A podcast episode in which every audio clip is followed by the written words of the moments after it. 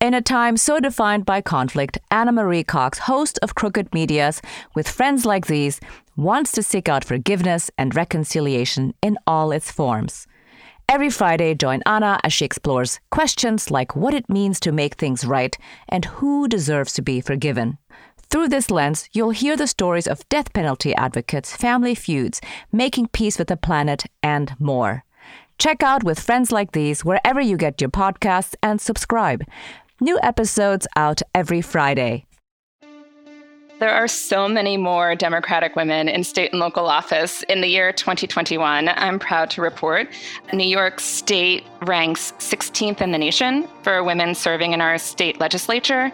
Women now comprise about thirty-four percent of our state legislature. When Eleanor's Legacy began, New York State ranked twenty-ninth in the nation, with about twenty-one percent of our state legislature comprised of women. Obviously, there's fifteen more spots for us to climb, so we still have some work to do, but we're really proud that we've reached that tipping point. Welcome to Future Hindsight, a civic engagement podcast. I'm your host, Mila Atmos. Our guest is Brette McSweeney, president of Eleanor's Legacy, the only statewide organization in New York focused on recruiting, training, and funding pro-choice Democratic women candidates at the state and local level. Now, that's a pretty specific mission, and I wanted to know how successful this strategy has been in New York State. We discuss the critical impact of local and state elections on our daily lives and the value of electing more women to represent us. In light of recent events and the ascendance of Kathy Hochul as New York State's new governor, this episode comes at just the right time. We start our conversation with how Eleanor's Legacy was founded ten years ago. So Eleanor's Legacy was founded in two thousand one by Judith Hope. We are the only statewide Democratic women's political organization in New York State. We focus exclusively on electing pro-choice Democratic women to state and local office across New York State. Judith Hope is the first woman to have chaired the New York State Democratic Committee. And in her final year of service, a woman named Hillary Clinton decided to run for Senate. Judith, as state Democratic chair, saw the response of women across New York State to even just the idea and the prospect of sending a New York woman to the United States Senate for the very first time. This was in two thousand. Judith thought to herself, there's something here. New York had given rise to so many different progressive movements, certainly from Seneca Falls and the women's rights movement all the way through to the L G B T rights movement and the Stonewall riots, but yet we were underrepresented in elected office. So she knew that if she could combine that enthusiasm across New York's sixty-two counties with the goal of electing women, that we could change the face of power in New York State once and for all. That's excellent. Thanks for that history on the origin story of Eleanor's Legacy. So tell us a little bit about your evolution over the last twenty years, because that's a long time. It is. It is a long time, especially in politics. Um, when we began in two thousand, Eleanor's Legacy was really just focused on investing in women candidates.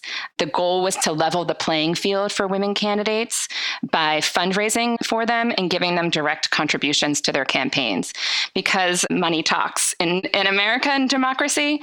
And we wanted to be sure that women that we knew were talented had great ideas about how to lead their towns and their counties and how to lead an Albany just needed a leg up in accessing the fundraising networks that women so often don't have a chance to access. We're a PAC, we're a political committee. We make direct contributions to candidates.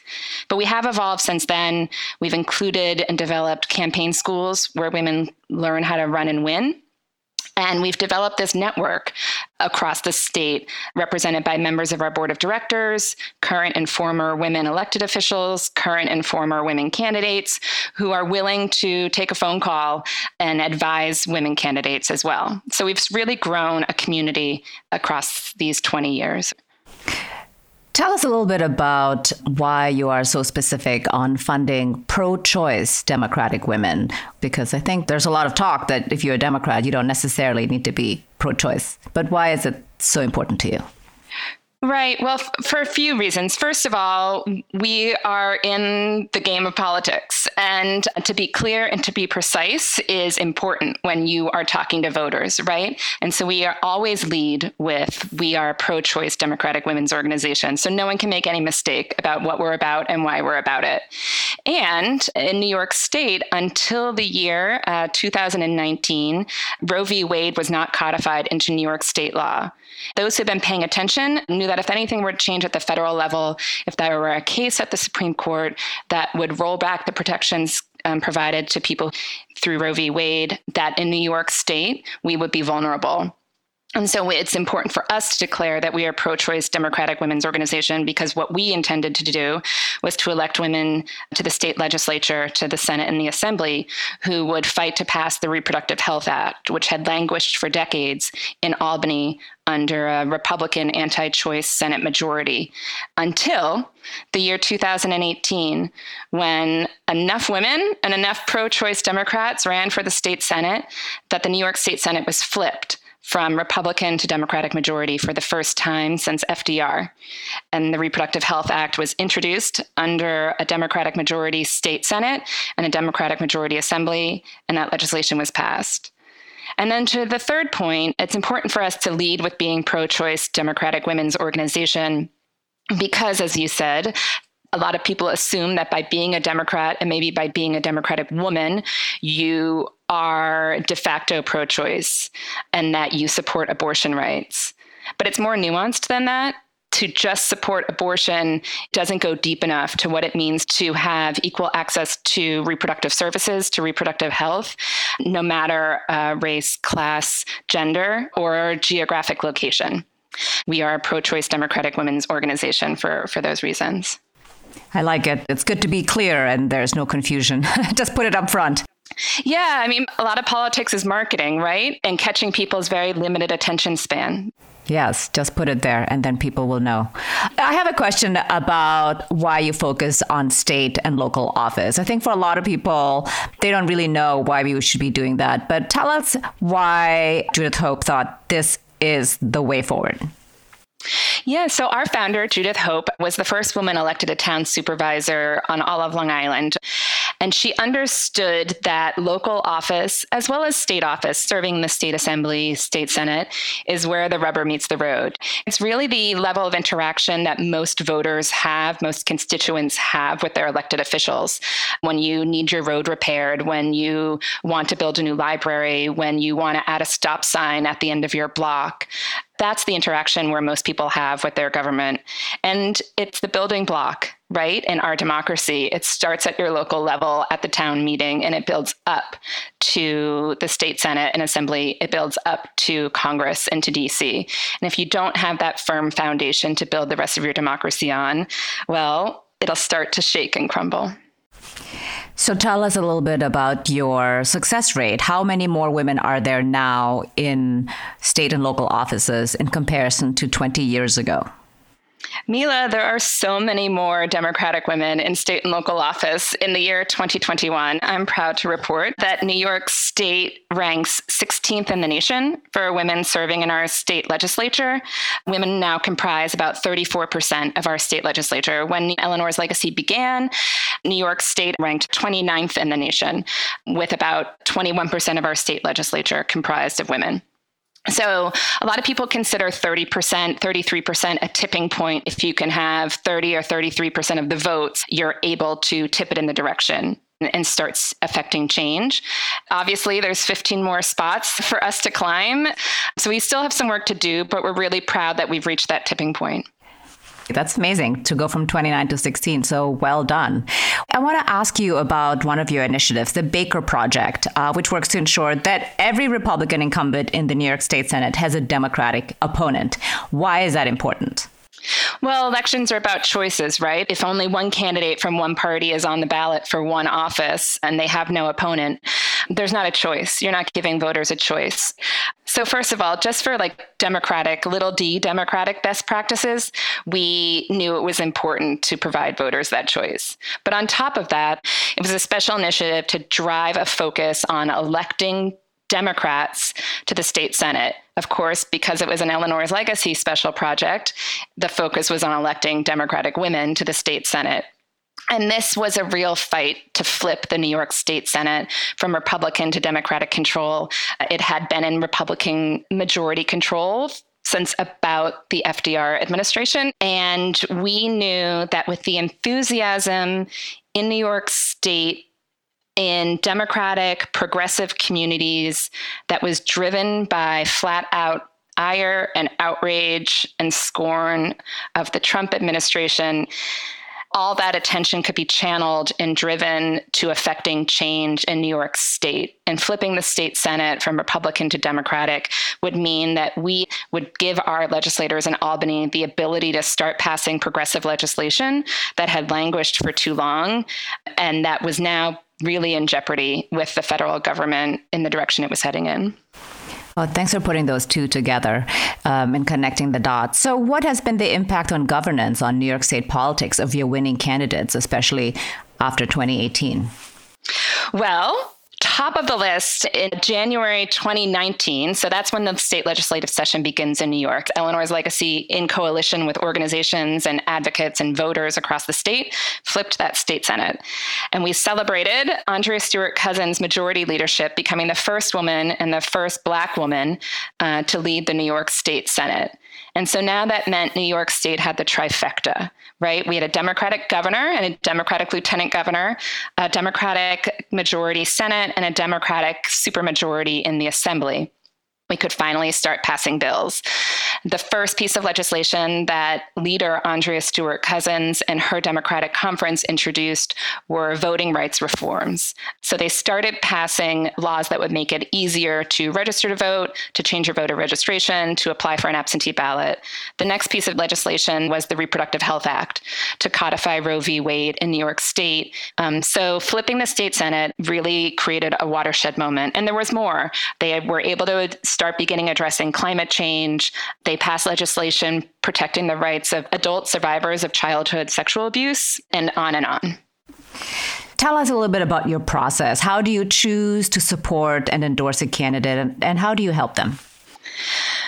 So our process is pretty straightforward, sort of like our mission statement. We have a committee of our board of directors, the endorsement committee, that reviews and considers uh, candidates.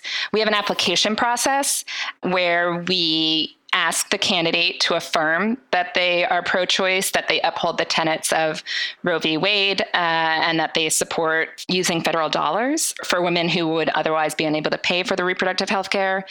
We ask for some sort of demographics about the race. How large is the district? Who's your opponent? How many lines you're running on? Because in New York State, we have fusion voting. So one candidate can hold multiple party lines, appear on the ballot more than once. And then the board does some research and some homework, and they make a call to the candidate. They make a call to the candidate's county chair. They try to understand the sort of landscape of the race, what a victory would mean, or even just what a well-funded race would mean for the like Democratic Democratic movement in that county. And for the most part, Mila, I have to say that we end up endorsing a lot of the candidates who apply, mainly because it's rooted in our D N A. So many barriers exist between a woman waking up one day and thinking she might run for office and then her getting to election day. And we didn't want to be another barrier. Our, our goal is to reduce and remove those barriers.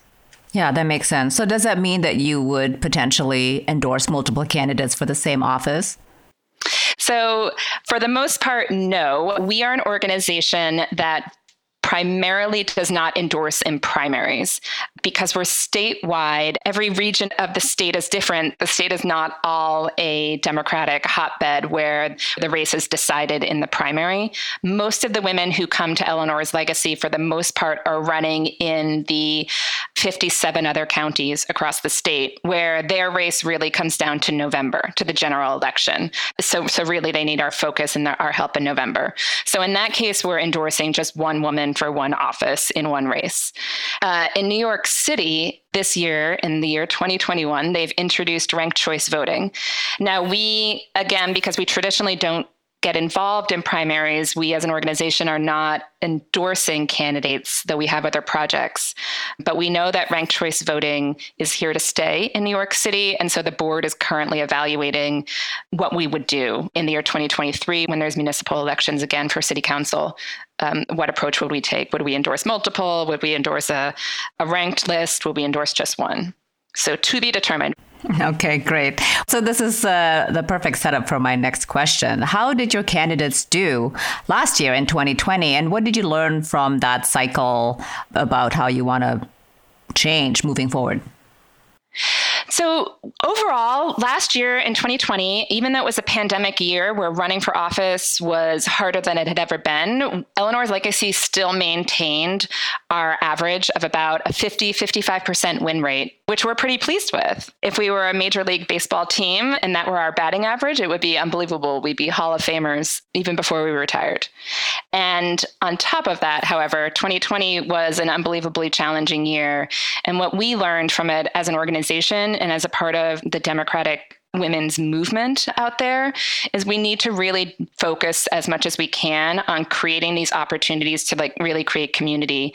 In March twenty twenty, when the pandemic really took hold of New York, we had candidates we were already working with who were running for state Senate and state assembly across the state. And they instantly had to pivot to how are they going to help their communities survive the next few weeks or months, in addition to running for office. And in traditional candidate's day running for office, she spends significant hours on the phone, fundraising, dialing for dollars, right? If she's in the city, she spends significant time standing at a subway stop, greeting commuters on their way in the morning and on their way out at night. Uh, and all of a sudden, these candidates couldn't do that. They didn't think it was right to um, be focused on their campaign when they saw food lines growing outside their window in their community. And these were women running for office because they wanted to serve, right? And officially, they wanted to serve in Albany, but who they wanted to serve were their neighbors. And so they put their campaigns a little bit on hold while they figured out how to respond to the emergency of the pandemic. But what we learned is how to therefore then be there in a metaphysical sense, uh, for the candidates. We held weekly Zoom calls where they could just come and, like, no makeup required, dial in and just be themselves and ask each other questions and learn from each other about how they navigated that very challenging week and share resources that each other had learned about. What was powerful was this ability to bond Um, with each other and to use technology to do it and to not let the vastness of New York State be a barrier to women from each corner learning from each other, because these women won. They went on to Albany. Um, but I would get text messages and pictures of them together where they'd only met on Zoom during the year. And now here they were together in the Capitol doing the work that they talked about all last year. I love it. That's great. Uh, building community is so important. And I think that was even more so important in the last year with the pandemic. Although I will say I was very impressed by voter turnout despite the pandemic. You know, I think we don't give ourselves enough credit as Americans that so many people actually turned up um, and voted. Yeah, well, fire in the belly and loathing the president or loving, depending on your perspective, is a powerful motivator. Um But that's always what we come back to, though, at Eleanor's Legacy, right? As people turned out to vote and those lines were unbelievable. I, I went the first day of early voting in my neighborhood at Saint John's Rec Center in Crown Heights. Um, and I had to come back to my apartment. I saw so many of my neighbors online. I thought, well, I'll just go back and do my laundry since nobody's in the building. And I'll like go back another day, because everyone showed up at eight a.m. on a Saturday morning. But like the kicker about it is there were important races absolutely happening for state Senate and assembly, but really it was just that we wanted the Trump administration gone, right? But for me, as somebody who has focused on state and local office, it always leaves me with this like question of, now how do we direct all of that energy to the mayor's race and to the city council and to state Senate and to state legislature and to county office? How do we really make our votes count? So um, what are your thoughts on that? twenty years later, you'd think I'd have the answer, right? So in twenty eighteen, we were able to do that. We were able to channel that, like, so you don't like what's happening in D C. Let's figure out how to how to fix Albany. And, and that was what helped us flip the state Senate, right? Where these newly activated, newly animated, newly angered New York City voters and donors. Um, and the lesson I learn over and over again is that it's repetition. Each time we think at Eleanor's Legacy or some peer organization in the movement, we think we've made our case about why state and local matters. There's always some voter who just turned eighteen or some person who finally gets it. Something really hit home for them, whether it's their job or immigration status, it's of someone they love, or they had a terrible experience with the healthcare system in the United States. Something triggered them, and they realize that they want to do more and that they should do more. And so we always just have to be repeating ourselves and finding the energy to make the case again and again that we're here, this matters. And if you really want to make change, join us at the state and local level and trickle up rather than be the four millionth person in New York State to cast your vote against Trump. Yes, I know. I think that makes a lot of sense. I like it. I mean, it's true, right? You repeat yourself. So hopefully if they didn't catch it the first time, they'll catch it the tenth time or the twentieth yeah, time. Like back to the marketing concepts, right? Like, why do I see the same commercials over and over again? Yeah. So it like drills into our lizard brain. Exactly. Before we continue our conversation, I want to share about the Civics Club. It's our Patreon subscription page that gives you bonus content, early access, and transcripts. Every week, you can hear more about our conversation with our guests. And this week, we hear how Brette got involved with Eleanor's Legacy, first as a volunteer, and now she's leading it. Check it out by heading over to patreon.com slash future hindsight. For just five dollars and ninety-nine cents a month, you can support our indie podcast and, most importantly, become part of the Future Hindsight community. We pour our hearts and souls into the show to bring you eye-opening and thought-provoking conversations with citizen changemakers every week and to inspire you to participate in this democracy. Please support our show on Patreon. Thank you. So this seems like a really basic question that comes a little bit delayed, but what is the value of having women in office? Because I think this is also often lost. And of course, since I'm a woman and you're a woman, to us, that's obvious. But this bears repeating. Why not? Right? Men have had millennia to show us what they can do. And here we are. The drought that's gripping the, the West, the riots that overwhelmed our capital, the failure to address the original sins of our country. It's our time. Give us a shot. How bad could we do? We don't even have to like get into theory about feminism, right? We teach children to share um, and to take turns. So why can't grownups? But on top of that, of course, there is theory and there are results. And we're seeing it in, in New York State under the leadership of Andrea Stewart-Cousins in the state Senate, and with the increasing number of women in, in Albany reaching that tipping point, and with a woman lieutenant governor and a woman attorney general, we're seeing legislation that literally never saw the light of day when women didn't have as prominent a role, let alone leadership positions. The package of bills that were passed this year that increased funding for public schools across New York State. As I said, in two thousand nineteen, the first bills they passed were about voting rights, followed by reproductive health rights, followed by criminal justice reform. And so the pace of change has really quickened, and it's gotten, however you want to define it, more progressive, more woman-friendly, smarter, better overall. And national statistics bear that out, that when you have women in increasing numbers in legislative bodies, that more compromises are reached and the number of bills that are passed increase. Yeah, that's terrific. So tell me, what is a healthy political landscape in New York State for you, in your mind? That's a good question. That's a question I've never been asked before, Mila. A healthy political landscape in New York State would mean that we have voter turnout in excess of, I think it was about twenty percent. I would like to see that number increase significantly. Um I don't know, unless we were to get to mandatory voting, that we would see huge numbers, but I think we could reach that tipping point. Let's make that twenty into thirty percent and see what the results are. I would like to see a woman governor, a Democratic woman governor, a pro-choice Democratic woman mayor of New York City and of the big five cities across the state. I would like to see more counties with increased representation of women in their county legislatures.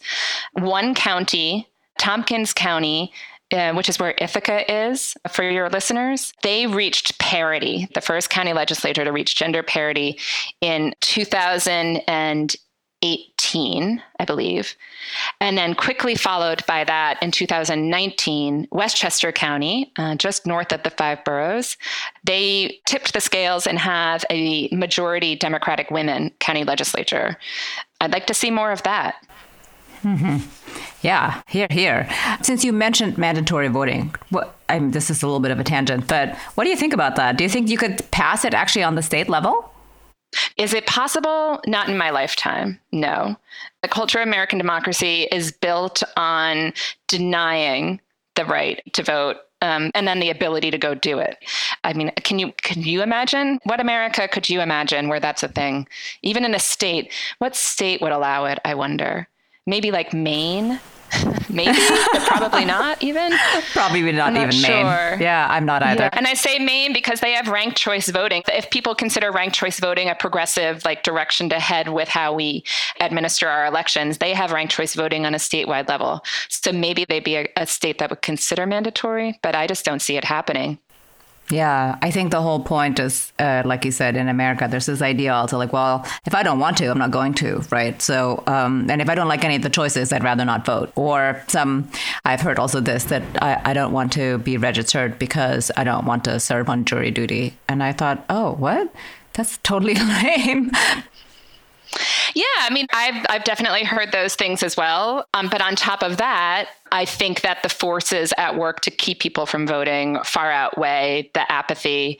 And I think that the apathy and, and disinterest is further fed by the forces at work that say, well, your vote doesn't matter anyways. The incumbent's going to win. The candidate won't keep their promises. You know, we, we downplay the significance of civic life in this country and upplay the significance of, I'm not even sure what, like business life, capitalism, the market, all of those things, right? Yeah. Well, I think that's where Eleanor's legacy could be or is already so powerful, because we all know that if you're voting in a local or state election, there truly every vote counts. And so if you could turn out votes there, then you will also turn out votes later in the general and also, you know, for congressional and then presidential elections. Yeah. You know, our Senate Majority Leader, Andrea Stewart-Cousins, she first ran for the New York State Senate in two thousand six. She challenged the sitting Republican incumbent. She lost by eighteen votes. Wow. She came back two years later, because in New York, you run for state Senate and assembly every two years, which is something also that maybe should be addressed. Mm-hmm. But she came back and she won by eighteen hundred votes the next time. And now fast forward, she's our Senate Majority Leader. eighteen votes, right? Like, how many people could have, you know, carpooled together or asked their mom or their sister or their neighbor or whomever to go with them? It, yeah. it matters. It, it, it matters. matters. It matters so much. So I have a question about everyday New Yorkers all Ask over away. the state. I'm one yes. of them. Uh, yes. I am one. So as an everyday New Yorker, what are two things I could be doing to support more women candidates running and winning in New York State?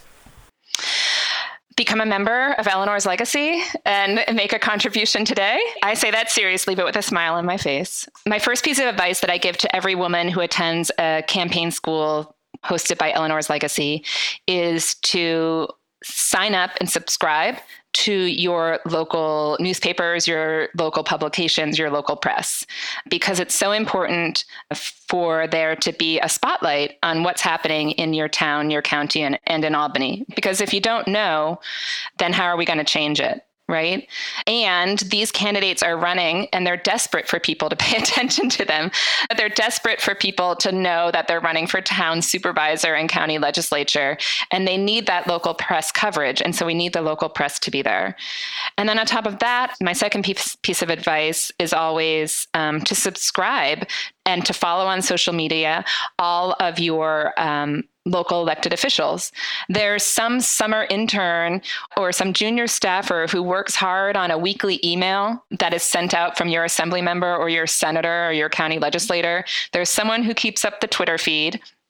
And you should get to know what your elected officials are up to.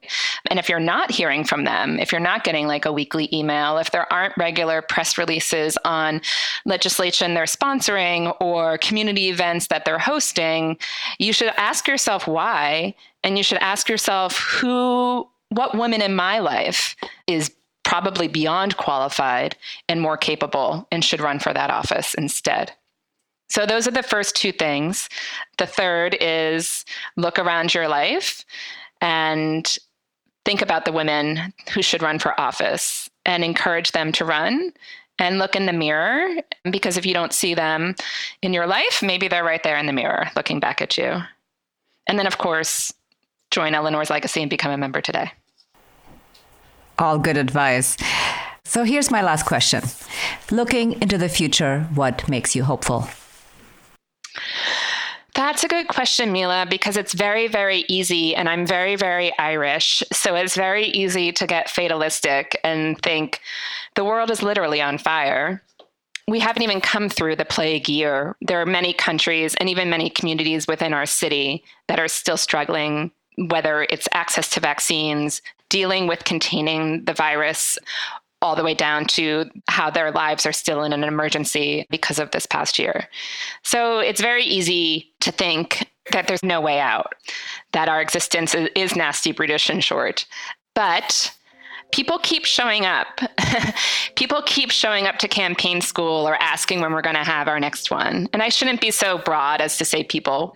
Women keep showing up. Women are running for office. And on top of that, this is a local election year, which means in the counties outside of New York City, there are women running for town supervisor and county comptroller and county executive and town mayor.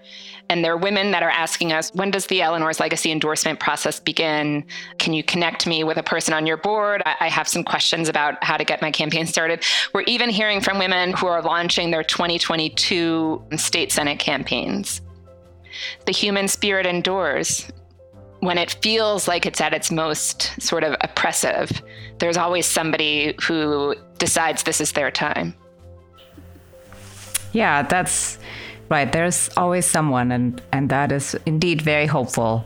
Thank you very much for being on Future Hindsight, and thank you for all the work that you do at Eleanor's Legacy.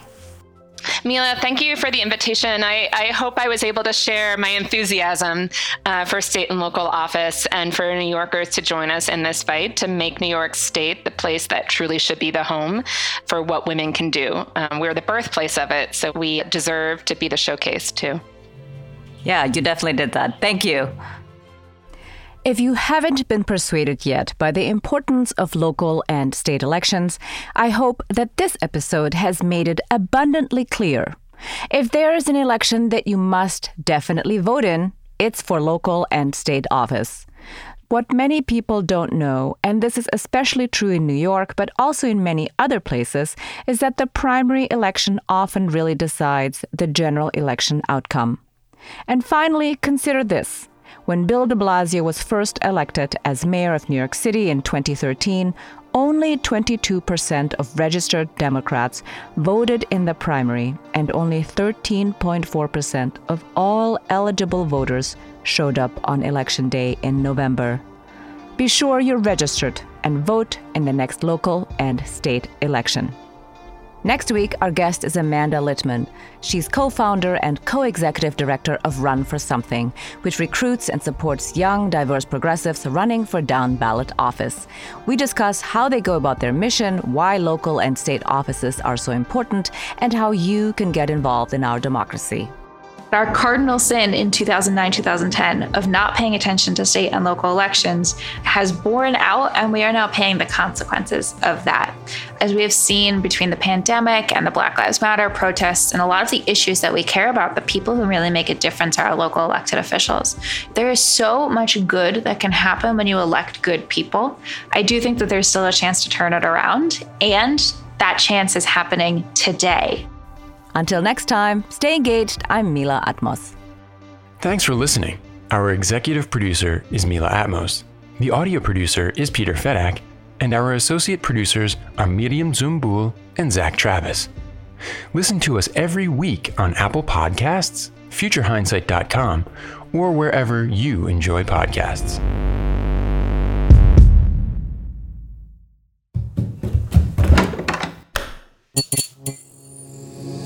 This podcast is part of The Democracy Group.